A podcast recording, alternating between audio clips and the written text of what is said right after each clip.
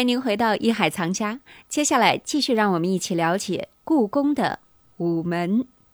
午门建成于明永乐十八年（公元1420年），清顺治四年（公元1647年）重修，嘉庆六年（公元1801年）又修。午门历经六百年变迁，见证了众多历史时刻。接下来，让我们一起了解午门曾经见证过的那些。县府里，欢迎走入艺海藏家。那个时候啊，中国的建筑啊，午门是最高大的，对，等于皇帝在那个时候是俯瞰着他的、这君个、临天下，对，君临天下，嗯千万子民啊，嗯然后与民同乐。这个就是午门呢，实际上很多时候也承载了这种欢乐，嗯，包括呢，还有一个什么事儿，就献俘啊，古代打仗。尤其是在咱们说这个明清之后啊，又在他前明朝的地方，又把他的这个根据地，把这个皇宫整个给修葺一新嘛，他自己又开始了他的这个百年统治啊。嗯在这个时候，肯定外围少不了，因为咱们得想，中国那个时候还是封建的，也就是说是手工业时代的。说白了，你强，嗯那你就占山为王了；我强，我就把你平叛了。可是大清什么统一的中国，我需要君临天下，我需要一统江山，怎么办？你的小部落，我跟你打。你要能和亲，我和；和不了，我打。打胜了怎么办？这个县府里啊，咱以前就有，古代，但那以前的县服是很残忍的。为什么呢？什么叫县服啊？就是我这个部落，就是强者为王，败者寇啊。嗯我胜了，我俘虏了怎么办？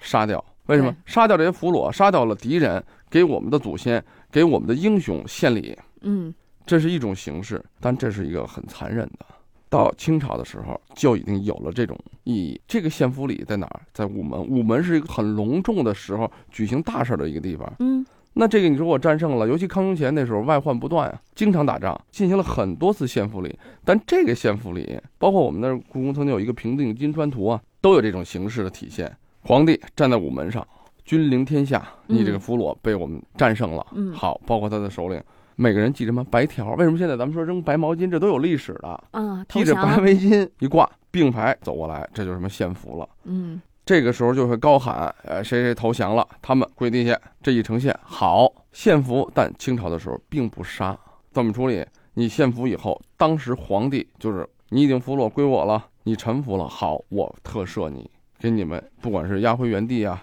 下放啊，或者是你平民百姓啊，我把你放了。嗯体现的什么？就是恩威并施，打我是真打，我要让你们服，但是你服了，我们是一种什么人道？这个献俘啊，刚才何老师说的特好啊，嗯，一般不杀，就是一个礼仪嘛，形式形式嘛，表示我们打胜了，皇上我来向您汇报来了，俘虏我们都给您带来了，把这嗯俘虏献给皇上，您爱杀不杀，由您来定夺。那也有杀的，明朝时候杀，杀谁呢？当时啊，抗倭援朝，倭是当时的日本倭嘛，寇嘛，哎就是日本丰鬼臣秀吉霸占朝鲜，完了呢，要从朝鲜来进一步的来打到中国。很多东南沿海的倭寇其实也都是就日本的当兵的嘛，正经的军人嗯，啊，因为他武士战争失败了，所以他们就变个法儿，就跑到这边当海盗来了，是吧？但是咱说的是他打朝鲜，当时呢，咱们这个明朝的皇上派兵平乱，在朝鲜也是这战争打的也不是很轻松就可以获胜，但是后来丰臣秀吉死了，日本陷入了这个进一步内乱的这么一个趋势，所以就打胜了。打胜之后呢，俘虏了好多日本鬼子，俘虏回来之后呢，就举行了盛大的献俘大典。嗯当时皇上呢，一个人往这个午门上一坐，两边是鼓乐齐鸣，前面呢大将啊带着这个自己的军队，等于是一方面接受检阅，一方面把这个俘虏，但我估计也是俘虏代表，因为俘虏的太多，不可能都推上来，在午门前面是一跪。旁边呢是这个官员，甭管是刑部尚书啊，是兵部尚书啊，就讲这事儿，我们怎么怎么去打，打了几年，怎么怎么着，最后怎么怎么样，怎么怎么成功了，最后得到了什么样的这个战俘，有这个高级军官的说现在话多少人，中级军官多少人，他们竟敢藐视天威。当然，我们现在来说，俘虏应该是不杀的，是吧？但是当时不行，你敢反抗天威，那就必死无疑。即使后来俘虏的话，这个军事法庭审判也该杀也得杀嘛。嗯，对，不完犯了了哎反人类罪，对了，完了，滥皇杀无辜。皇上这俩字儿拿去。嗯什么叫拿去呢？拿呀，这是一个这个明朝时候的普通话，拿就是捉拿、逮这个意思，去就是走，嗯逮走。这说现在话就是推走，可以杀了，呃出去执行，哎，嗯就这么这么个立意即思。执 行。哎，就说这个最后一句大概是什么？这个他们身犯死罪，应该押赴市曹问斩，请皇上定夺。嗯皇上一摆手，拿去，就是逮走。嗯，啊，杀。但是有这么一问题，那会儿啊，他没有没扩这音器啊 对你那么大的这个午门广场，你在这边嚷嚷的未必听得见。嗯皇上在坐在午门城楼上边儿，这皇上又不能嚷嚷是吧？皇上不能站起来不是他扶他着，他只能是靠地话，嗯，嗯比如我是皇帝，我说拿去，嗯德亮说啊听见了，啊拿去， 赶紧传给 下一个对对刑部大臣啊。 嗯皇帝说拿去嗯，得传过去。皇上不能怕的午门夺口冲底下拿去，你你不是你 你喊他也听不不能见，这皇上这太没有天威了是吧？ 嗯，当时这传是怎么传呢？皇上说拿去，旁边离他最近的两个人一左一右，听皇上说什么，他们也说拿去。完了，这个两个人旁边的两个人，这就等于四个人了啊。嗯再说拿去，就是每个人都是把他身边的两个人再往下传，嗯这样到最后呢，就变成了三百多人一块儿拿去，这声震寰宇，整个这个故宫广场，再加上这个中间这个圈儿这儿俘虏呢，日本鬼子当然就吓尿了，是吧嗯？直接托付市曹问斩。所以在我们这儿呢，既看到承载了历史，也能够体现我们的文化。对，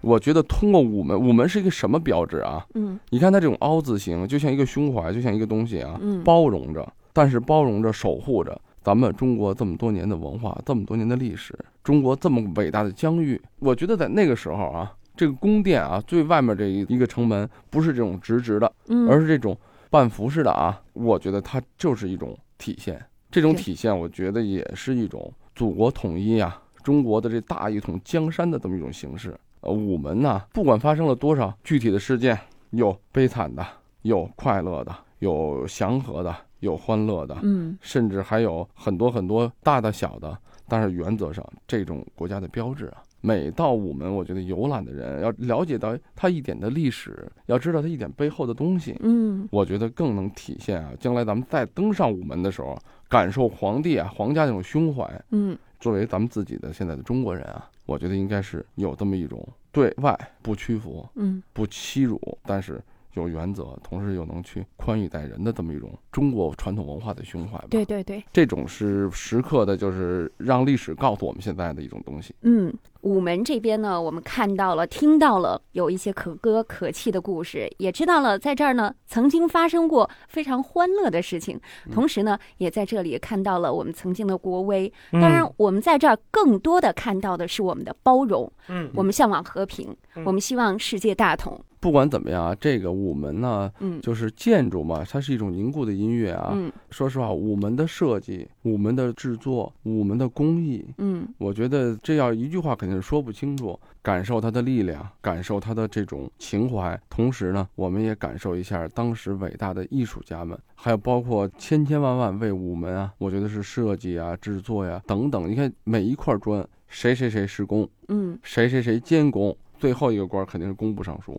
每个人的负责。嗯嗯网上有这个说法，挺好的啊，就是你看现在这故宫，包括过去的那些工程，都是千秋万代的工程。嗯为什么呢？因为那会儿皇上管着呢，不单说你退休不退休跟这没关系啊，嗯一旦有什么问题，你死了也要杀你全家，要杀你的子孙。德亮还有一个问题呢，这个也就是说，你看皇权集中嘛，嗯，嗯他从体制上、制度上就是没有所谓的贪污腐败，不容易，他贪谁污谁啊？为什么？这是皇帝指定的，跟你没关系。嗯你的这个御窑厂给皇帝烧的厂子，不是说现在咱们的工程可以包三包五包，那个时候没包，你工部负责不好砍你头，你只能是底下的工人，嗯工人从哪儿进的货？什么进的货？这个是御窑厂，你别的窑，您说您哪儿的窑厂给皇帝烧不可能？嗯最好的工艺都集中在皇家，给皇家服务，没有利益的关系，是国库给你银子，你就为皇家做。所以这个当然说了，有它的很多弊端啊，至少就是说浪费啊，就是为了皇帝一个人，嗯他可以说兴建养着最好的工人啊、工匠，很多百姓平民是享受不到的。嗯享受不到皇家这种所谓国家的这种成就的。现在咱们可以这么说，还于民了，大家是一样的。嗯所以说这个东西呢，有它的合理性，但是有它合理的东西，像刚才我觉得德亮，为什么我说让大家感受它的建筑？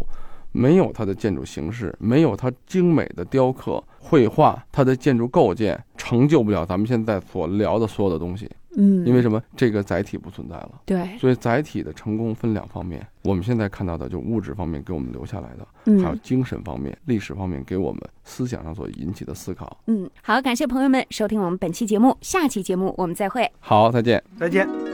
艺海藏家正在播出，这里是艺海藏家。好，感谢您收听本期《艺海藏家》，欢迎关注我们的《艺海藏家》节目同名公众号，这里会有节目同期录音以及文字、图片内容，可供您随时欣赏了解。我是永峰，代表制作人王鑫，感谢您的收听和关注，下期我们再会。